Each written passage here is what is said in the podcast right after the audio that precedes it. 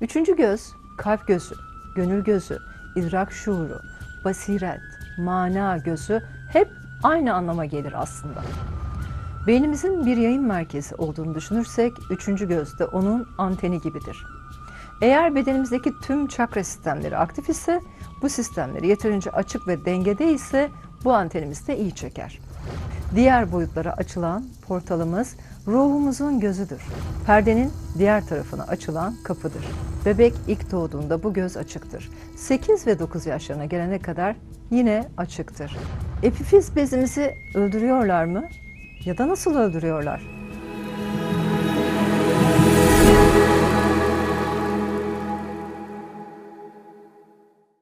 Üçüncü göz aynı zamanda altıncı çakra olarak bilinir.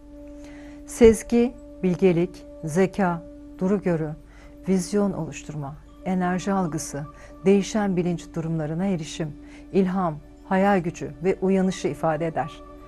Gözler epifiz bezi, hipofiz bezi, beyin, kaş bölgelerinde etkili bir alan oluşturur. Bu alanın kapsadığı tüm üçüncü göz çakrası sezgileri, psikik yetenekleri ve daha yüksek bir bilişi yönetiminde bizi evrene bağlayarak onun bilgeliğinden yararlanmamızı sağlar. Bu nedenle ilham, içgörü ve hayal gücünü yöneten bir enerji merkezi olarak bilinir. İç gözümüz olarak hizmet eder ve çevredeki enerjileri dengeler. Alnımızda iki kaşımızın tam ortasında yer alır. Kozmik anten görevi görür. Diğer boyutlara açılan portalımız ruhumuzun gözüdür. Üçüncü göz, ruhun doğuştan gelen psikik yetenekleri ile yüksek bilinçteki kozmik enerji arasında bağlantı köprüsüdür aslında. Perdenin diğer tarafına açılan kapıdır. Bu göz aktifse diğer boyutlardaki yayınları, frekansları o zaman alabiliriz. Bağlantıya geçebiliriz. O boyutlardaki varlıkları ve yerleri görebiliriz. Onlarla iletişim kurabiliriz. Telepatik olarak konuşabiliriz. Kendi akaşamızdan ve dünyanın akaşasından kayıtlı olan depo bilgilere ulaşıp bilgi transferi yapabiliriz. Modern felsefenin babası sayılan Descartes'e göre epifiz bezi ruh ile bedenin birleştiği nokta olarak düşünülür. Beynimizin bir yayın merkezi olduğunu düşünürsek üçüncü göz de onun anteni gibidir. Eğer bedenimizdeki tüm çakra sistemleri aktif ise bu sistemleri yeterince açık ve dengede ise bu antenimiz de iyi çeker. Erişebilirlik frekansındaki bilgileri bize yani ekranımıza yansıtır.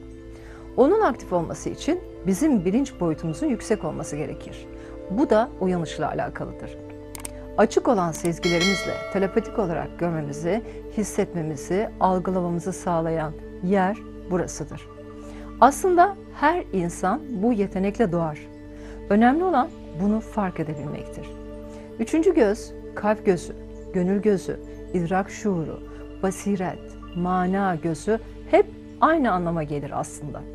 Kadim zamanlardan günümüze kadar bunca yıl gizemini koruyan çam kozalağına benzeyen bu bez, beyindeki küçücük bir endokrin iç salgı bezidir. Asıl görevi serotonin ve melatonin hormonlarını salgılamak olan bu doku parçası hakkında bilgilerin kökeni eski antik dönemlere dayanır. Sezginin ve rüyaların kapısıdır. Yani bu çakra aktifse sezgilerinizle size gönderilen işaretleri ve şifreleri okuyabilirsiniz. İç sesinize daha çok güvenebilirsiniz. Hayata dair farkındalığınız artar. Egon biter. Kim ne demiş, ne yapmış artık bir önemi yoktur. Dışarıdan beklenen kimlik, kişilik olmayı bırakırsınız. Birlik olma, bütün olma duygusu içinde olursunuz. Boyutlar arası yolculuktasınız.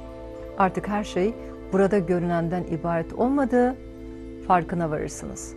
Korkunuz biter. Sonsuz, sınırsız varoluşun en değerli parçası olduğunuzu anlarsınız. Beden, ruh, zihin dengesini sağlamış olursunuz. Bu çakra mor renkte sembolize edilir. Bilgeliği temsil eden büyülü, mistik bir renktir. Üçüncü göz çakrası rengi. Bu çakranın renginde giyinmek, içsel psikik yetenekleri açığa çıkarmak için faydalıdır. Gözlerimiz ışığa duyarlıyken bu bez sadece karanlıkta işlevini görür ve melatonin hormonunu sadece karanlıkta salgılar. Ve bu hormon ne kadar yüksek salgılanıyorsa kişi o kadar manevi boyutun kapılarını aralar. Bu boyut varoluşa ait manevi düşünceler boyutudur. Ben kimim? Benim aslım nedir? Nasıl oldum? Beni kim yarattı? Nereden geldim? Nereye gidiyorum? Varoluşu ve Tanrı inancı gibi soruların cevaplarını bulmamızı sağlar. Kişinin üçüncü gözünün yani kalp gözünün açılması ancak insanlık makamına ulaşmakla mümkündür. Bu da temiz bir kalp, iyi bir niyet, ilme dayalı, tefekkürle, aşkla, samimiyetle, teslimiyetle mümkündür. Kalp gözü açık olan kişi, çevresindeki kişilerin sıkıntılarını, takıntılarını, korkularını, isteklerini, amaçlarını, öfkelerini, kinlerini, geçmişte yaşadıklarını, gelecekte yaşayacaklarını hisseder ve görür. Ve bunların çözüm yollarını da, cevaplarını da aslında bilir. Bebek ilk doğduğunda bu göz açıktır. 8 ve 9 yaşlarına gelene kadar yine açıktır. Onların yaptığı resimlere, konuşmalara dikkat edin. Onların bizden çok daha farklı bir algıda olduğunu anlayacaksınız. Algıları açık, psikiktirler. Bazen başka boyutlara ait bilgiler verebilirler ya da geçmiş yaşamlarını hatırlayabilirler. Ancak zamanla beslenme şekli, içilen kirli sular, diş macunları, şekerli asitli yiyecekler, hamurlu gıdalar, beyaz ışık etkisiyle kireçlenmeye başlar ve zamanla bu gözün görme alanı azalır ve kapanır. Epifiz bezimizi öldürüyorlar mı? Ya da nasıl öldürüyorlar? Epifiz bezi tıpkı bir mıknatıs gibi diş macunlarında bulunan sodyum floridi çeker.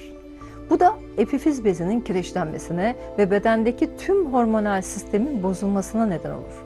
Sodyum florit sadece diş macunlarında değil, yiyeceklerde, içeceklerde, banyo ve temizlik malzemelerinde, içme sularında bile var. Bu maddenin günlük hayatımızın içine bu kadar girmesi acaba uyanışımızın, aydınlanma ve farkındalığımızın artmasını bilinçli olarak engellemek amacıyla mı diye düşünmeden de edemiyoruz. Epifiz bezinin deniz seviyesinde az, yükseklerde ise daha çok hormon salgıladığı bilimsel bir gerçek. Bu yüzden tarih boyunca tüm ibadethaneler olabildiğince yükseğe yapılmıştır. Sümele Manastırı gibi.